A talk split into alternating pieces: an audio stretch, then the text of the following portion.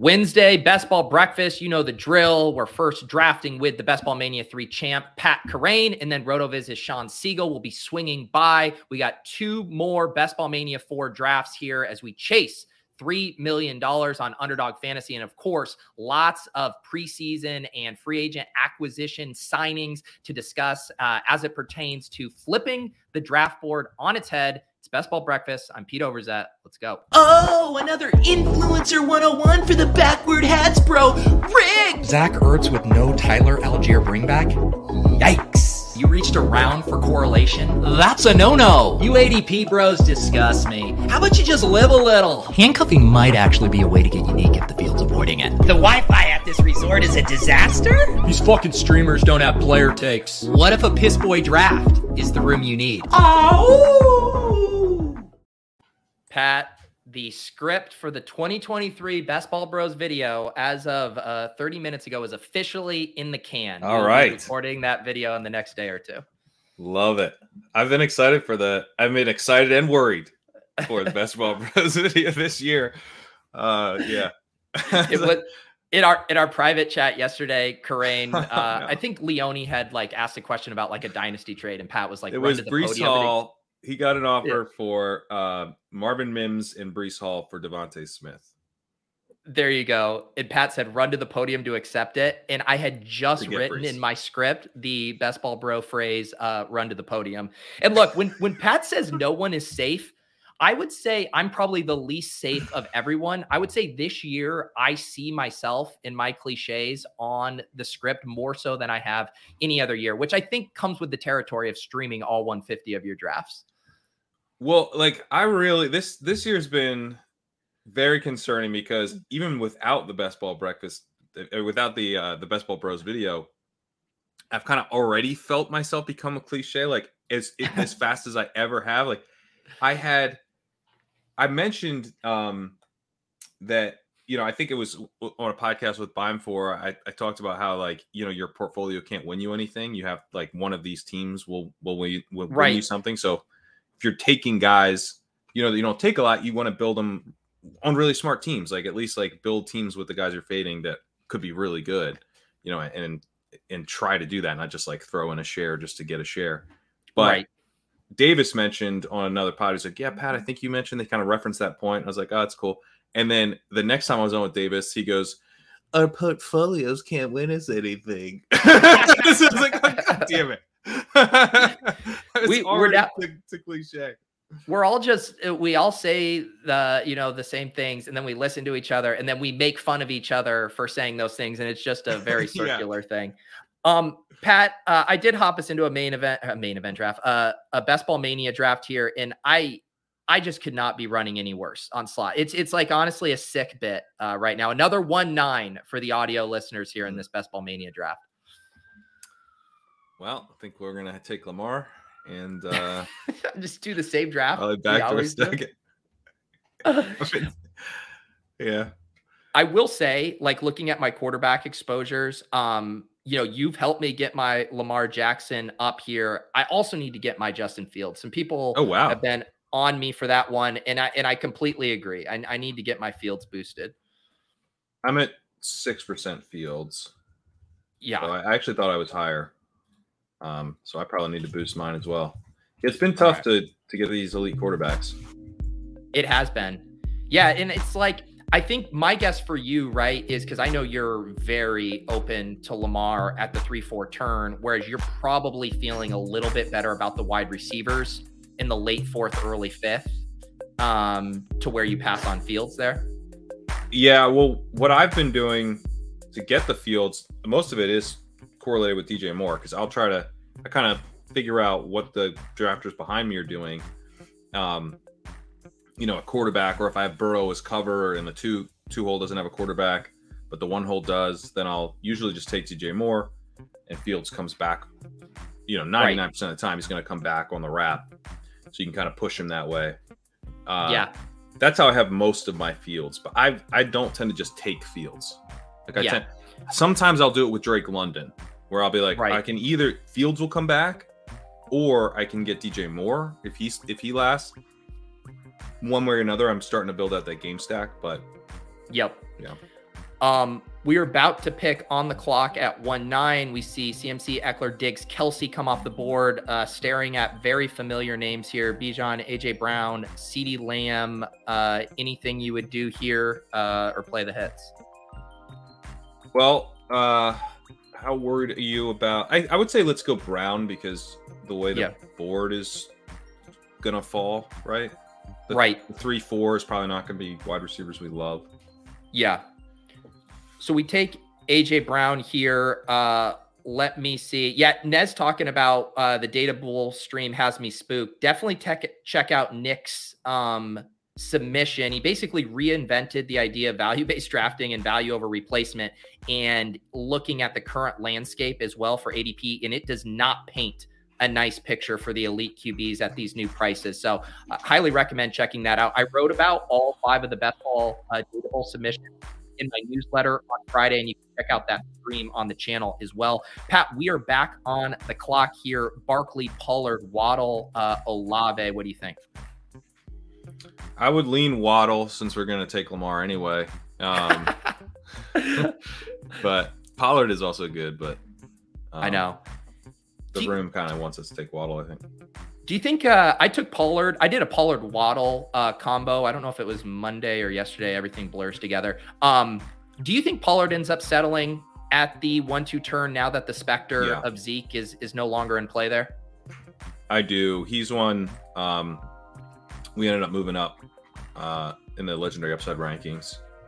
He someone that was like, you know, not necessarily the first guy that comes to mind when Dalvin Cook signs with the Jets, but I think is a beneficiary that you know that Zeke and Cook have signed elsewhere. I don't think Lenny's really a great fit for the Cowboys or likely to go there. So yeah, he's probably, you know, that's the backfield in Dallas, which is pretty awesome for Pollard.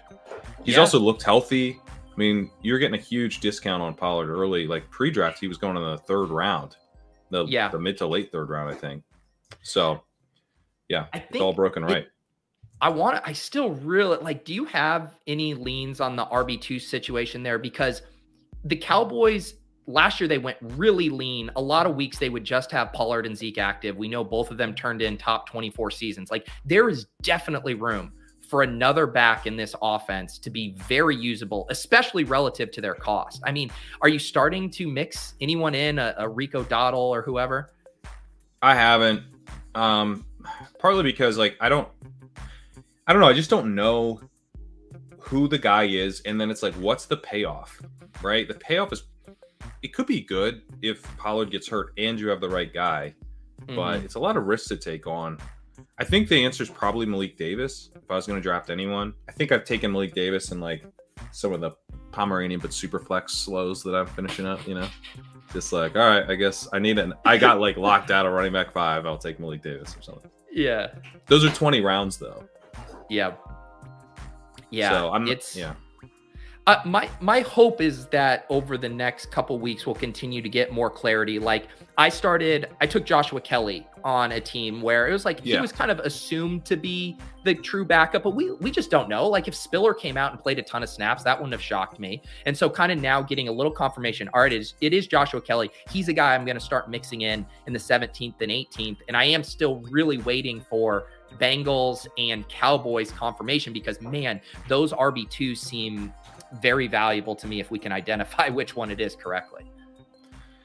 Yeah, I don't think it's Chase Brown. So I wouldn't be drafting him. But I don't know if it's Travion or Evans. It's tough because Travion got hurt. Yeah. That's a spot where I could maybe see Lenny trying to go there. Yeah. That one I do think would, especially, I mean, there's still stuff going on with Mixon, right? Like the Mixon legal stuff is not just completely cleaned up. No, he could get suspended, I think. Yeah. And at that point, it does seem like the Bengals could address the situation. And I would doubt that they would swap out one problematic player for another and Kareem Hunt. It does seem like Lenny would be like a pretty decent fit for what they want to do. Yeah. Yeah, I mean he's kind of like ideal for them. Like they do a lot of dump off, check down stuff. They pass a ton. He actually makes sense for them. Right. So. All right. We're about to pick on the clock at 3-9. We started this draft with A.J. Brown and Jaylen Waddle. Nothing too crazy going on in this draft. The quarterback's fallen a little bit. Hurts at 26, Mahomes 28, Allen at 30. Pat, let's see here. I do think it's interesting to start to see how far these guys like Ramondre and Breece Hall are falling in drafts. Anything else that jumps out to you here as we are on deck? Now on the clock with Stevenson and Gibbs off the board. I mean, we know what we're doing, right? Aren't we taking Lamar? Sure. Let's do Lamar. This is our weekly tradition. We come on and we draft a Lamar Jackson stack. I know, if we were in the fucking middle of the board, maybe we could do a Justin Fields or something, but they just don't want us to have nice things. We should do a comparison of all Lamar Jackson teams at the end and see how we did. See which ones we like and which ones we don't like. I have started to do... I pull up the Fantasy Life Best Ball Hub, and I'll actually do it here while we're going. And I'll just type in my Lamar teams and see what kind of pairings we're looking at here. So Ramondre does go off the board here at 3-7. In my draft with Spags yesterday, he slid all the way to the mid-4th. Where do you think Ramondre's efficient ADP should be right now? Or maybe we can discuss it after we're on the clock here, because we're going to pick at 4-4. Breece is on the board. You also have Watson, DJ Moore. What do you think is the play here at 4-4? I mean, my preference would be to go Breece, but what are your thoughts? Yeah, I mean, I've enjoyed pushing it just to see, but again, I never get early slots anymore, so who knows if I'll ever even be able to get super cheap Breece. I mean, I don't mind taking a Watson or London, but I do think Breece is probably the optimal pick. Then let's do it. All right, Breece Hall, come on down. We'll keep packing Breece bags. Breece at pick 40 to anchor. We got Lamar Jackson, A.J. Brown, Waddle. So yeah, talk about, because people have been in my comments being like they were very excited to hear both you and Shawn talk about where you think these guys should be going post Dalvin Cook, post Zeke. What are your kind of quick and dirty thoughts on how much things should change from an ADP standpoint?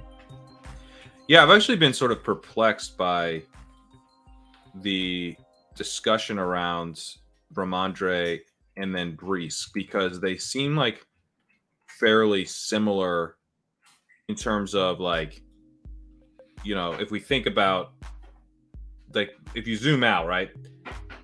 They both signed these guys who looked pretty washed last year. And it definitely creates a bit more uncertainty around both players. I think it adds risk to both players. Mm-hmm. But then what I hear is, well, Ramondre was in a split with Damian Harris anyway. So, and Zeke's completely washed. So that, I don't even know if it affects him at all. He mm-hmm. should basically stay where he was. And then with Breece, the discussion seems to be... Now, that's not the only thing with Ramondre. You are hearing stuff about how he might get sniped on touchdowns. But there's, I've heard the argument of, Ramondre should basically go exactly where he was going. With Breece, it's it's over. They're putting him in a casket because Dalvin Cook is going to be the starter and Breece is going to be a backup. Even though Connor Hughes had a quote, Connor Hughes, the beat writer for the Jets, he had a quote about how they view this as Breece's team and Dalvin's there to just help him get back. Jacob tweeted this out. Yeah, he goes, this is a quote from Connor Hughes. It's still Breece Hall's team, and quote, he's the Jets' bell cow the moment he's back. Cook isn't stealing touches from him. He's spelling him and helping him. This also isn't an indictment on Hall's health, I'm told. He's still on schedule. So I view this as bad for both of them in the sense that it creates risk. Breece was always a play for late season, but what does late season mean? Before, I was saying, I think late season probably starts around week 5. Mm-hmm. Now, it might start after the Jets' week 7 bye, that they would actually start to lean on him in a real way. That's annoying, right? That's going to create lower advance rates for my third-round Breece Hall teams. But I don't think it fundamentally affects his ceiling, at all. Like if he's as good as we, or at least I think he probably is, then he's going to be awesome down the stretch. And if he's not that guy, then he won't be. But it's still the same play as it was for ceiling. And even to play kind of like devil's advocate to myself, who has a very similar read on it as you, the risk is also like they can say that this is Breece Hall's team when he comes back. But if Dalvin Cook is playing awesome, like he's going to carve out a role. Like he's going to get first crack. Sure. And if he's playing really well and breaking off big plays, like they're not just going to bench him. And so that risk is now introduced. But I think it's likely that he doesn't play really well and they're super excited to get Breece Hall back out on the field. Right. But I do think you want to look at how likely that is. And people are talking about the money that Dalvin got and his production from last year. What do we do here? Kirk falls all the way to 57. I don't click a ton of him. I don't mind grabbing the value unless you see something else you like. If you want to, we can. I still have him ranked behind this. I'm not really, but we could do it. There's no one else that exciting that's left. I would take JSN over him. I would have, yeah. Like, we could take Walker if you want. Oops, sorry, I had already clicked. No, it's Kirk. Fine. I think Kirk is probably better for the build. He was another guy too, because I have such a strong Ridley fade. I have been trying to get more Christian Kirk, and so if I am going to get him at a discount, that feels like a nice spot to do it. Yeah, that's a good one. Pat, people are still talking about your internet. Your audio's been good, but your video is lagging today. People can't wait for San Diego internet from Pat. All right, well, I'll talk to the landlord out there and try to make sure it's upgraded in time. Yeah. But, well, at least the audio is good. What was I saying? Oh, yeah, Dalvin's, like, they're talking about the money Dalvin got and his production from last year. Mm-hmm. But you can't, the money thing's interesting. Jacob Sanderson put out a post that I referenced already, but it's an awesome post. And he was comparing it to like the money that you have at the end of an auction draft. Like this is August money. Like they got this money from Aaron Rodgers taking, a contract restructure based probably to get Dalvin Cook. It's not like, and it's a 1-year deal. So if they're not liking what they're seeing from Dalvin Cook, they're not gonna be like, but we gave him so much money. They have nothing tied to him in the future. So the money doesn't really mean it like that much, I don't think. Marquise Brown, Dobbins. Yeah. I was going to say Dobbins seems fun. This is why I said Kirk is probably better for the build, because we can just go get Dobbins. Talk about Dobbins too, because we were actually talking right before the show started that he feels like a guy that's going to be a mid-5th round pick here in pretty short order. It's an easy one, I think. Like he's going to sign probably like an extension or something. He's been holding in quite like... It was quite a friendly hold-in. He was hugging the GM and talking to Harbaugh and stuff. And they're like, they were annoyed that he was doing it, but then no one seemed really aggravated. And now it seems like it's about to get worked out. So I don't know. I think people thought they took it at face value that it was related to his knee. We saw him last year. He was very efficient. I'm not worried about the knee. Yeah. And I do love the, one thing I've been wanting to do, and it's funny you mentioned Sanderson, who again has been doing some awesome work, although he's supposed to be on vacation in Galway and is out here like updating his ranks, but whatever. I know, it's crazy. He was on stream with me for like 2 hours from Galway. I know.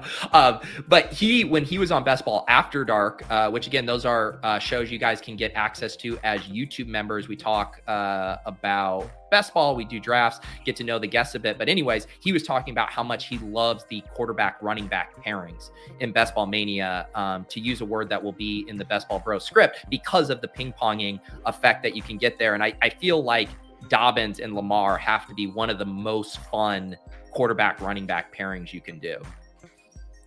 100%. I also will do stuff like Andrews Dobbins and bet on, I especially like doing stuff like that if I have an elite quarterback where I'm like, I can at least, maybe Lamar's the guy you want in week 17, but Lamar is expensive and not available on the early side of the board. So if you have Andrews, like if you take Andrews from the 3-hole or something and Dobbins falls all the way back to you, and you probably don't have an elite quarterback, right? But you might have a guy like Richardson, or, you know, you have upside at quarterback to maybe be able to hang with a Lamar, not beat him, but not get crushed. Betting on the Ravens feels pretty fun. Yeah, it does. You know what, I found it easier. I saw some people talking about that it's been hard to get Justin Herbert lately for people, even when you take Allen or Eckler, like you have to really go out of your way to do it. One thing that is kind of nice about the Ravens is it does still come together decently. And I do say that here in this draft where Zay Flowers goes at 69, this was a very avalanchy thing here, like up to Pickens, that's about normal at 68. And then, well, I guess the Pittman thing's not normal at 71, but Zay and Elijah Moore here at 69 and 70 is definitely a little rich to what we're used to seeing here. Although Dotson still almost got back to us. So it's not that. I mean, Pat, are they going to keep giving us Kyle Pitts at pick 81? Anything else you'd want to do? Quentin Johnson, if you want to play the wide receiver angle, or we could wait. Let's do Pitts, man. That seems fun. Yeah. I mean, Waller now going ahead of Pitts. Like, I guess you can make the case. That still seems a little crazy to me. I think it's playing scared. Honestly, I think it's just fear. Yeah. You're like, oh, I've got this guy. He's the number one wide receiver, but he's got a tight end. He's on the Giants. It's like, hey, that's cool. He's not in the midst of a 2-year decline, though, right? Yeah. You know what I mean? Yeah. Like, come on. It's just a little, like, he's like 31 and his numbers have fallen off, like, significantly. Kyle Pitts, like, third-year dude who's flashed the ability to be like a legit wideout with tight end eligibility. And we got burned a little bit predicting the breakout a year before it came, hopefully. But guy had 1,000 yards as a rookie. It's not exactly like, I don't know. Is he good? He's good. And now that there's like a legitimate difference in price, or like now that he's like going where Waller is, and there's like a gap up to Kittle that's pretty significant. He just seems like a screaming buy. We got to get Bateman here, right? I was going to say here, I don't think we can mess around. So here's our team here through 8 rounds as we select Rashad Bateman. We got Lamar at quarterback. We got Breece Hall and J.K. Dobbins at running back. Wide receiver, A.J. Brown, Jaylen Waddle, Christian Kirk, Rashad Bateman, tight end, Kyle Pitts. I mean, pretty fun team here. That's a good team. Yeah. I mentioned Justin Fields needing to boost up my exposure to him. I think a lot of the other kind of objectives I've had as far as exposures, I'm trying to course correct on with only, less than 30 drafts to go. I'm doing a decent job with. I do want to get some more true zero RB builds, but are there any portfolio corrections you're making here as we enter the home stretch? One of them's Pollard. I want to get more Pollard. I'm overweight Pollard, but it's not like a big stand. I'm at 10.5% on Underdog, and it does feel like someone be kind of nice to be like 15% on, especially if I can kind of like, I'm going to start taking him over Waddle now. I've been taking him over Barkley, but I feel like I either don't have the pick in the right part of the board if I'm trying to take Pollard there, or I do, and then someone takes Pollard. So I just, I haven't been able to get him a ton. I actually took him once in one of these. I did a big dog, and I was like, I'm mixing this up. And I took Lamb. No, I took Amon-Ra Pollard from the 12. Okay. Because everyone does the opposite. Lamb Gibbs. And I was like, I'm gonna do the reverse. I'm gonna do Amon-Ra Pollard. Yeah. That actually felt pretty fun. It's probably not the last of that I do. Yeah. Yeah. And again, I can't recommend the Underdog Best Ball Hub on Fantasy Life, free tool. You upload your CSV and you can go quickly while you're drafting. Just be like, all right, who do I normally pair AJ Brown with? Type him in. You'll see your most frequent guys, and you can start to, hey, maybe you intentionally want to have a ton of AJ Brown and Jaylen Waddle teams, or maybe you're like, hey, it would actually be nice to have one AJ Brown, Tony Pollard team. Those are the things you can kind of quickly check as you are drafting. Pat, look at our friend Barry Noyce in the chat. Excited to ball out with us Barry. In Vegas. I'm excited to see Barry again. It's been like years, I think, right? It has been years. Like 3 years, maybe? Years.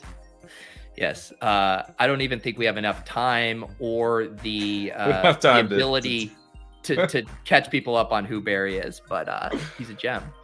He's a gem. that much is undisputed. So we're about to pick at 9-9. You know, this room has, you know, kind of ebbed and flowed in avalanchy directions. Like Nico Collins at 94 is definitely an interesting selection. Gibson comes off the board here. Would you want to do the premium stack with Tua, or maybe push him once more and see if he comes back around, because the Tyreek Hill drafter is behind us? What are your thoughts on doing the two guys from the same game? If we get a good value on it, I am not opposed to it whatsoever. I would say we push him around the wrap, though. All right. Well, then who jumps out to you? I've been trying to get more Brian Robinson, honestly. Okay. Yeah. I have a ton of him, but I'm happy to do him. Okay. I think they're, you know, one thing too, I was looking, you know, I thought how they used those two guys in the preseason, both Gibson and him, was pretty encouraging. And the fact that they were both running a bunch of routes, I think Robinson ran one more route than Gibson. And if they're using those guys almost interchangeably, and if you give Brian Robinson the goal line carries and he's out there catching a few passes, I mean, he's very mispriced, I think, in this range. Yeah. And I've been wanting to get some more of him. I think he's the right answer in Washington. I'm at 6.7% Gibson and 16.2% Robinson. So yeah. I've been betting hard that the answer is Robinson, because Robinson's cheaper too. Like, yes. I'm not just taking the boring early down guy 3 rounds ahead. That's normally the way this plays out, right? And then we take the more exciting pass catching guy later. Gibson's more expensive. Well, I will say Gibson, yeah. Gibson sometimes has been falling in drafts, but yes, I think my ADP. Pat, I even hate to say this too. I am open to Odell here if we wanted to do the double, or we can go with the Tua and be done at quarterback. I think we go Odell. All right, yeah. Well, actually, I don't know. What do you think about Tua? Tua here is a huge value. He's a huge value. We spent a premium pick on Waddle. I don't mind the Tua Lamar in week 17 together at this price. We're gonna have more fun if we take Tua, right? Yes. I will say, Pat, I uploaded, or I checked on, and I don't know if this was a team we drafted together. I'd have to go check. For some reason, it does feel like a team we drafted together. But I have another Lamar Jackson, AJ Brown team where we did Bateman and Flowers, and then we did Likely, and it also had Kyle Pitts. So this one gets us a Bateman with Odell, but we do still have a team. I'm pretty sure it was us, Lamar, AJ Brown, and Pitts together. So we're playing the hits. We are. I mean, we knew that from the jump. Yeah. So, yeah. Although we don't. Yeah. So we don't have Bateman and Odell. We got Lamar. Yes. Of course, it's a Breece team. I mean, yeah. Course. And we're done at quarterback now. You know, this team through 10 rounds, Lamar and Tua at quarterback, running back Breece Hall, J.K. Dobbins, Brian Robinson, wide receivers A.J. Brown, Jaylen Waddle, Christian Kirk, Rashad Bateman, tight end Kyle Pitts. We do have a tendency, Pat, to always end up light in our builds because we can't avoid the Breece, the Kyle Pitts, and so we are going to have to get creative again at wide receiver. We are. Yeah. I think we'll be all right. Yeah, Odell in some ways would have been, I mean, look, I would have been happy to click Odell if Tua wasn't there, but it's like, man, you're getting Tua in the 10th? That's like a 2-round discount. Yeah. And we have Waddle. So. Yeah. I like it there too. For the Tua stuff. I mean, we can't let Tua slide all the way back to the Tyreek Hill drafter at 117. No. That's just not fair. No, we're not doing that. That drafter does stack up Geno Smith with JSN. I was reviewing, because I'm doing a little piece, or we're doing a roundtable piece for Fantasy Life of our most drafted stacks. And I did see that Geno and JSN have now pulled ahead of Sam Howell and Jahan Dotson as my most drafted stack. So feel good about the. Happy to hear that. JSN. Congratulations. I do. One thing I like about Geno Smith is that he's not going to get benched for Jacoby Brissett. You know, I appreciate that about him. Pat talks a big anti-Howell game, but behind closed doors, he's capitulating on Howell left and right. You know, I have mixed him in. I'm at 3.1% overall. I had some Best Ball Mania exposure to him in particular. I'm at 4.4% in Best Ball Mania. There you go. I've drafted 5 Sam Howell Best Ball Mania teams of 114. There you go. Pat, I need minor capitulation. The people need their coffee pour. Here you go.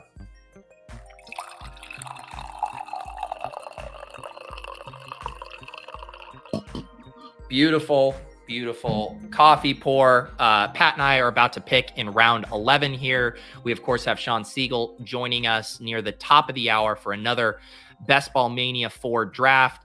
Pat, we got a ton of running backs available on the board, at least by ADP. We could also get a little aggressive with a wide receiver selection if we are worried about getting buried there. But at the top here by ADP, we got P. Ryan, McKinnon, Jamal Williams, Bigsby, Warren. McKinnon does come off the board here. You got someone you want to dial up? We are on the clock. Goff goes off the board. P. Ryan is the guy jumping out to me because we got Hall. I've you want to talk about pairs? I've paired these two together a bunch. I like pairing them. Like if you have Breece Hall pairing him with like Brian Robinson and Samaje Perine, is kind of perfect, you know? Yes. You get that early season. Good. And we get P. Ryan at pick 129, you know, ADP of 115. Like I understand that P. Ryan sliding a little bit as Javonte Williams inches up, but that's still too way much of a slide there, in my opinion. I agree. Yeah, and like the Javonte stuff, I mean, that's the more serious injury of, you know, him versus Breece in terms of the knee injury stuff. And like I know he's looking really good and that's awesome, but just like we expect Breece to be ramped up, I think we should expect Javonte to be ramped up. Yeah. And the fact that he's, you know, going to be playing like that again, that's awesome, but he's not going to have a full workload early in the season. That would be like truly a shocking recovery if he is able to have a full workload early in the season. So Piron should have value out of the gate. And then Peyton's, you know, typically had a running back committee. So I think Piron will have a little bit of value all season, but he's more to help us get Hall through those first, you know, 5-7 weeks. This feels like a receiver pick to me, Pat. I mean, Rashi Rice or Mims are kind of who would be interesting to me. Is there anything else you like?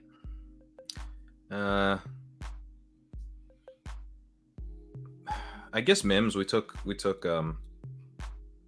He's not coming back. He's certainly not coming back at ADP of 144. We're at 136, so we'll grab Marvin Mims. Are you Mims over Rashi Rice? I take it, and that was the head-to-head there. I mean, if I had Bengals or Chiefs, I'd go Rice. Mm-hmm. I figured we got, you know, we did bet on the Broncos a little with P. Ryan. Not that it's a huge bet, but yeah, you know, that could be a passing game bet down the stretch, maybe. Yeah. So. Slight tiebreaker. Yep.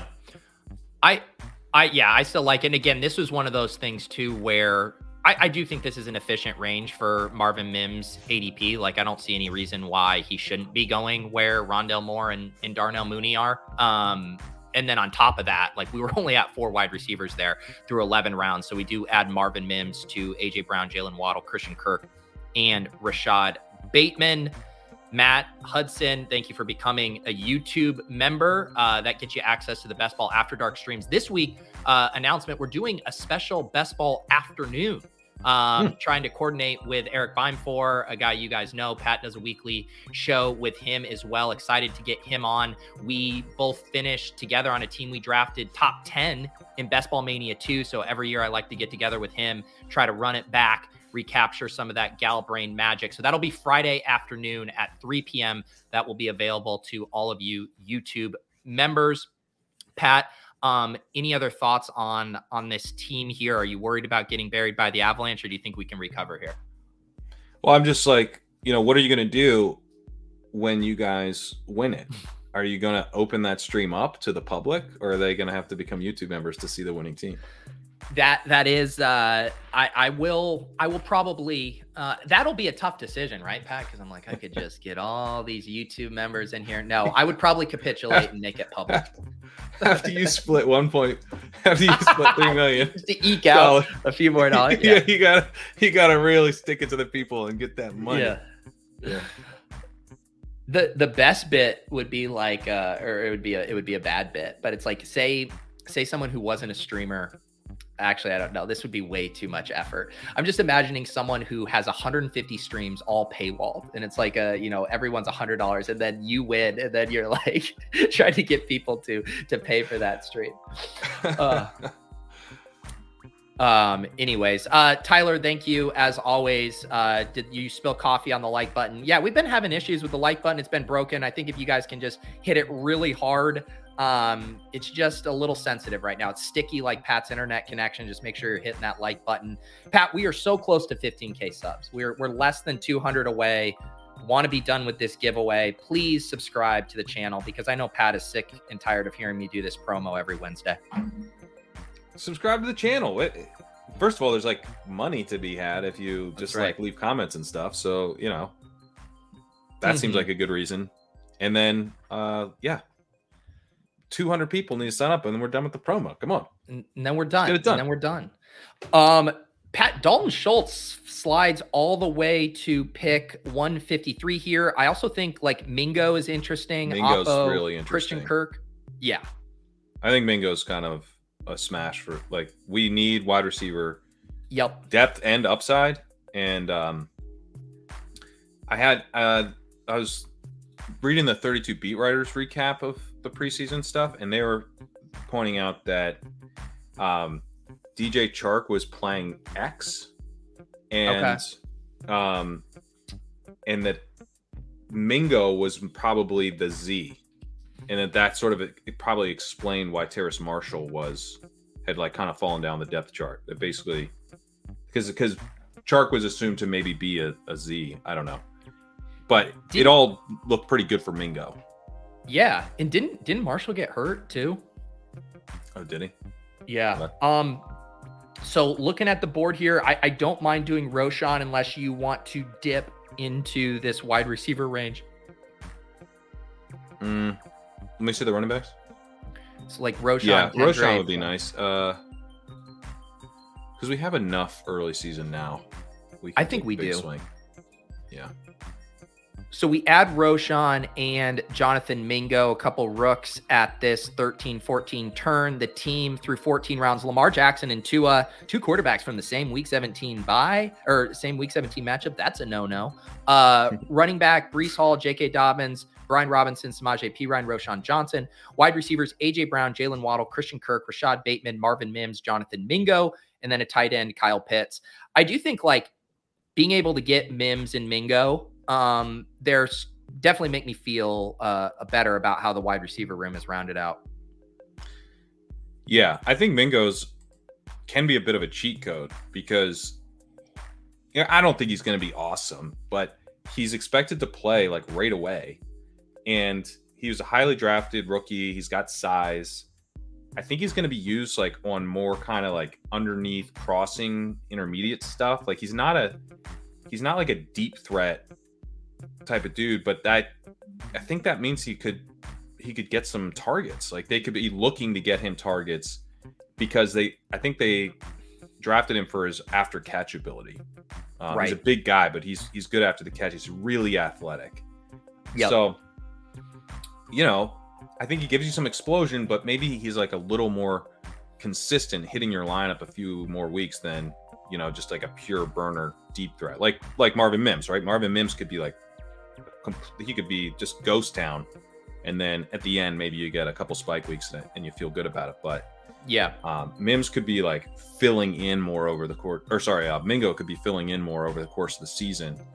And then I think he does have a ceiling. I mean, he's a very athletic, big wide receiver who was drafted early in the second round on a team who needs wide receivers. So kind of feels to me like Michael Pittman, you know, like Michael Pittman, I think was a pretty weak prospect by a lot of the stuff that I look at, but you know, he was big and drafted in the second round and they needed him and they installed him and he did okay.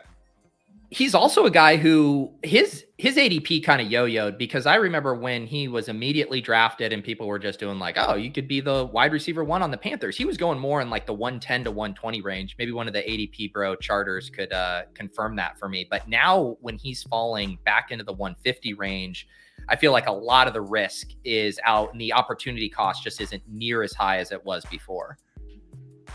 I don't understand the fall. I mean, it's been good. Like The news has been good. It was quiet for a while, but it's been, if you'd like dig in, there's no real reason to be freaked out by anything. So we're about to pick at 15-9. We continue to see Kendre Miller slide a ton in drafts. I did include the tight ends here on the screen, assuming that quarterback is the one position we wouldn't entertain. One guy I'll float here, Pat, and because we do have the two guys in the Week 17, Miami plays the Cowboys in Week 16, and Jake Ferguson, I think, is still a little undervalued right now. I was really hoping you were going to say Jake Ferguson. Talk about Jake Ferguson. I've written up articles on Mark Andrews, and kind of why I think he's kind of the perfect encapsulation of what we're looking for in elite tight end. Kelsey is as well, but got to have a little fun with these articles. Can't just write about how Travis Kelce's elite, okay? Mark Andrews, wrote him up. Then I wrote up the other early tight ends and kind of how they fit that profile. And I wasn't going to dig into the late tight ends because it's you're parsing so much with I can't go tight end by tight end. It's just, how many times can you say, I don't know if he runs enough routes, But I did end up writing up a few of the late round tight ends. And Jake Ferguson really stands out as a guy who could be a sneaky touchdown producer. I'll get to the reasons why. Let's pick first, but it's kind of fun. Yeah. So Kendre at the top here. You also now have just super wide receiver flyer range. Although Mechie's kind of interesting to me. Kendre, Mechie, anything else you see here? Darius Slayton would be helpful for us. We need True. Early season stuff. I'm trying to think, is there any other correlation things we should consider here? I do like the idea of Slayton early season, though, with this build. Yeah. I mean, we need to do that. Yeah, I think that's the move. I'm thinking we just go wide receiver to close out, right? Because we have Breece, Dobbins, Robinson, and Kerrane. It's those three should help us get Breece across. And then Breece plus Roshan is awesome late season upside. Frozen arrow. I agree. Although the one thing, and we always find this, right, is that we'll probably a tight end option better than two of the deep wide receivers, but I think we can get creative here with some of these picks. I'm happy to take an extra tight end if we want. Okay. Although there's a wide receiver that I'll be happy to take. We can maybe take him in the 17th though. Ferguson, I was going to. Yeah, Ferguson. So Ferguson, I was looking at one of the things that I thought was really interesting is the run blocking can actually be helpful for fantasy because it makes sure that you're on the field for play action snaps. And, play actions is generally an effective way of passing the ball, but it's produced a lot of targets for tight ends, a much higher percentage of tight end targets compared to wide receivers. And over the last 5 years, 41% of tight end touchdowns have come on play action. So we want play action. Play action's great for tight ends. Mm-hmm. If you look at what Ferguson did last year, he had a 26% route participation on play action, despite only being at 14% route participation overall. So he was a big part of their play action packages, even though he was a complete backup in general. So as we project his role into the future, you can count on the play action stuff being there. How much can you count on top? I don't know. That's a question. But if he consolidates a lot of those routes and he has the play action stuff locked up, that creates a lot of touchdown upside, kind of generally speaking. But then if you look at what the Cowboys have done specifically, they've run play action a ton around the goal line. And so I think specifically for the Cowboys, they ranked 8th in green zone play action passes last year, and they ranked 3rd in 2021, even though they didn't run an inordinate amount of play action overall. They ran it very heavily around the goal line. This was really good for Dalton Schultz. He saw 6 play action targets inside the 10-yard line. in 2021, and he saw 5 last year. Only Dawson Knox saw more in 2021, and only Travis Kelce saw more last year. So you're looking at the potential for Ferguson to rack up like 4 or 5 touchdowns on those types of plays. And then what happens on top of that, you know, we'll have to see. So Wilson does go 1 pick ahead. I assume that's who you were. That's who I wanted, yeah. Yeah. Taysom Hill, pretty big slide here. Let's grab that, man.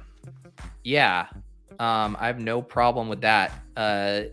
Makes sense here with this build. And then we can find probably 1 more wide receiver to round this out. The man, Taysom Hill at 201.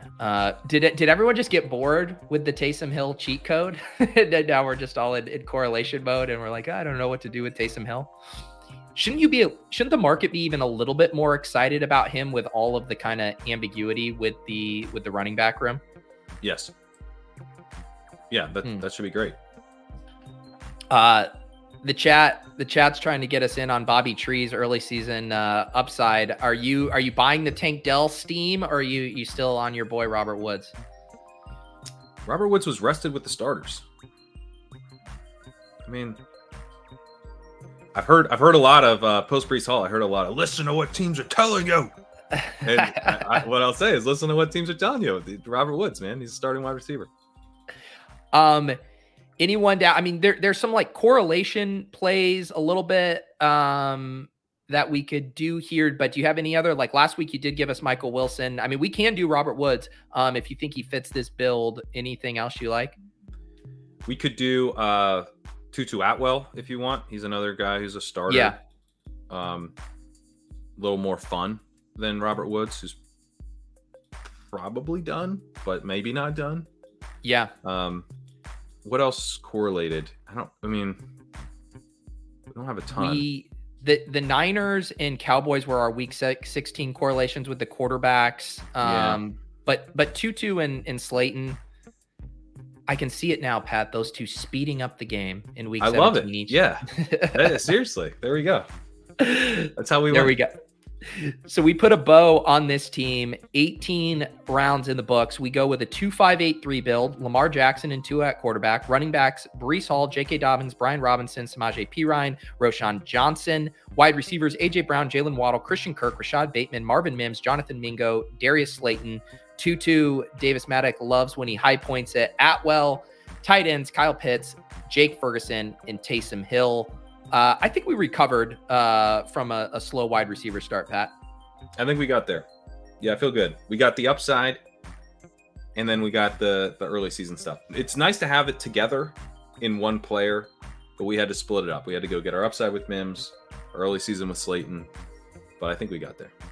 Yeah. Yeah, it does help when we get some good values here. The Pitts value was nice. We got a little Christian Kirk value there. The Perine pick, 14 picks past ADP was nice. And then even the 201, almost 2 rounds after ADP. So whenever you can stack 3 to 4, like big ADP fallers, it starts to feel like you snuck an extra pick onto the team. Yeah, the Perine one was real nice. We need it. Yeah. It's amazing when you need, I think this is why structural drafting works to a degree. It's like part of it's just understanding where you want to position yourself to scoop value. It's like, what would be great if we really needed a running back. And then that was set up for us in a part of the draft where running backs are generally available, but you could get one who falls way past ADP as well. And then there we were. The Avalanche gifted us some Samaje Perine. I would say the only thing that would have been, on my wish list for this draft would have been able to get one of those Miami running backs and get the kind of quarterback running back pairs for both the Dolphins. And you obviously have 3 cracks at it, but Mostert's inching up, and then Wilson went on the opposite side of the board as us, so it just didn't work out. I want to go look and see if we should have prioritized that at any spot. Let's see where A-Chain went in this one. A-Chain went at 110, so that was right before we picked Tua, so that wasn't going to happen. And then Mostert goes at 152, So that, and we needed Mingo, or no, he goes right before us on this one. So that wasn't going to happen. And then I guess it would have been, we would have had to have taken Jeff Wilson over Roschon is how we would have gotten there.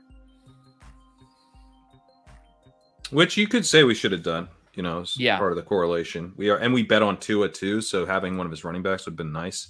Yeah. Yeah. Yeah. So Doom says you already have 5 players from the Baltimore-Miami game. It's not actually because I want it for that game. It's that we made our 2 big concentrated bets from a season-long standpoint on these 2 teams. And we're also thin on correlation with the Dolphins. We just got that skinny stack. And so it's more that, hey, if the Dolphins crush, I want one of those running backs throughout the season, giving us a, dare I say, a ping pong effect in 15-16. It's not because I want there to be a duel between J.K. Dobbins and Jeff Wilson in week 17. Pat, any other tight end thoughts you have? You obviously have that new article up on the site, the 2-parter, right? Looking at both kind of Mark Andrews and the criteria you are, you know, looking at for tight ends and then kind of applying that to the tight end landscape for this year. It's a 3-parter now. I'm going to have another part out tomorrow. So it was supposed to be a 2-parter, but I dug into some of the stuff on Jake Ferguson. I wrote up Chigakonkwo. I wrote up my guy Durham Smythe, some of these guys who I was in, Kate Otten, I also touched on. I threw out this new metric, which I'm calling paper, play action participation rate, and just trying to gauge, you know, how big a part of the play action routes is kind of your overall role in the offense. Because if we look at guys, especially for guys like Okonkwo, Kate Otten, Smythe, Ferguson, we're looking at guys who are going to be scaling up their roles. So what, how is that, you know, what is that role in the small sample, and how might it scale? And I think this is something that, you know, we could have benefited from in the past, looking at stuff like this. One guy that jumped out to me was Dawson Knox. You know, in 2020, we weren't really interested in Knox, but he had a big jump in his like projected routes because Tyler Kroft left the team. He ran a decent amount of routes. They were kind of in a split in 2020. Tyler Kroft goes to the Jets, and Knox had a chance to consolidate routes coming off of 40% route participation, which is pretty low. It's kind of what like Smythe had last year almost. And so Knox had this opportunity. But when you looked at what he did in 2021, he ran a route on 41% of play action dropbacks. So he was, his play action route participation was actually higher than his overall route participation, which was a really good sign for his ability to continue being in on those goal line plays, you know, that play action stuff around the goal line as his role grew overall. And obviously like the spike that we got from Knox in terms of his route participation doubling from 40% to 80% was like pretty unpredictable. Like we don't know, we're not gonna be able to project the guy to have that big of a jump, but he had a ton of usage on play action that year, 74% play action route participation. He scored 9 touchdowns. I think that part of it, that he was going to be involved around the goal line, was predictable to the extent like it's going to be a big part of his role. Now, can we gauge how big that role is going to be? That might be tough, but we can expect that he will have that. You know, as long as he, like, for as much as he's out on the field, he'll be involved in that part. And so highlighting some of the guys that I think that about this year.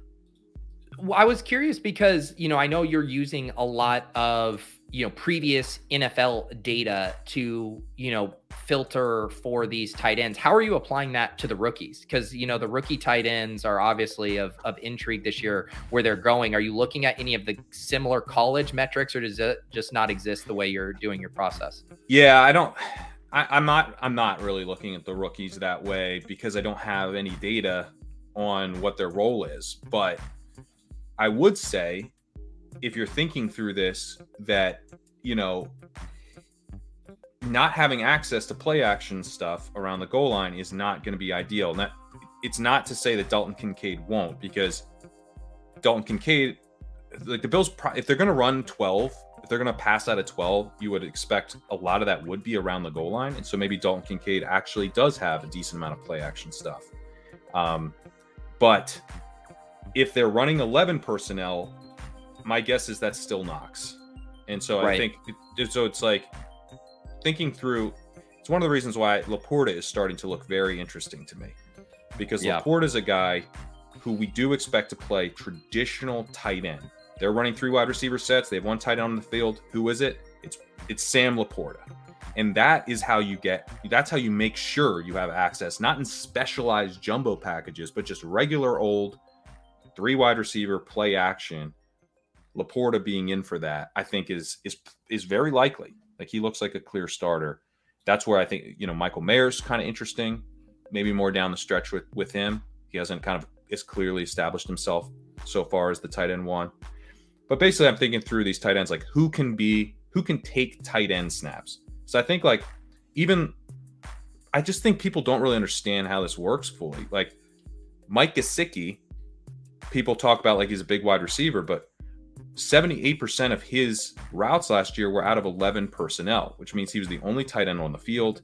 He's playing alongside three wide receivers. So Mike Gesicki opens up a ton of routes for some Dolphins tight end when he leaves, and is also a sign that like even when you have big wide receiver Mike Gesicki, you want him to be able to play the snaps designated for a tight end. He's not taking snaps from a wide receiver. Sometimes he is, but generally he's not. So tight ends should play tight end is generally my read on it. And so if you hear like, oh, he's just going to be a big receiver, like, yeah, he's probably going to be a big receiver for, 10% route participation, but what's he doing for the rest? Right.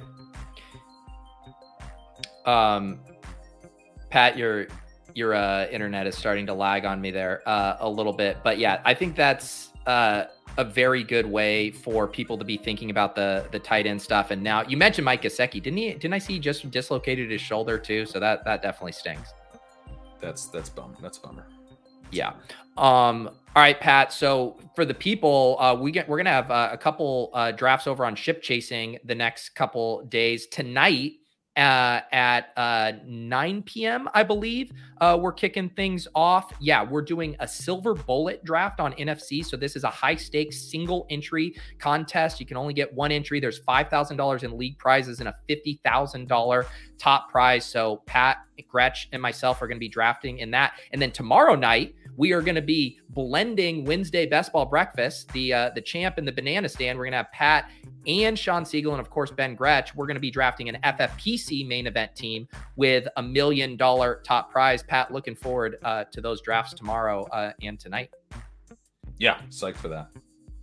All right, guys, check out Pat over at Legendary Upside. We've been dropping the links down below. Check out that tight end piece. I also will have it in the show notes here as well. Otherwise, we will see you guys over on Ship Chasing. Up next, we have the Best Ball Banana Stand with RotoViz's Shawn Siegele. Let's do it.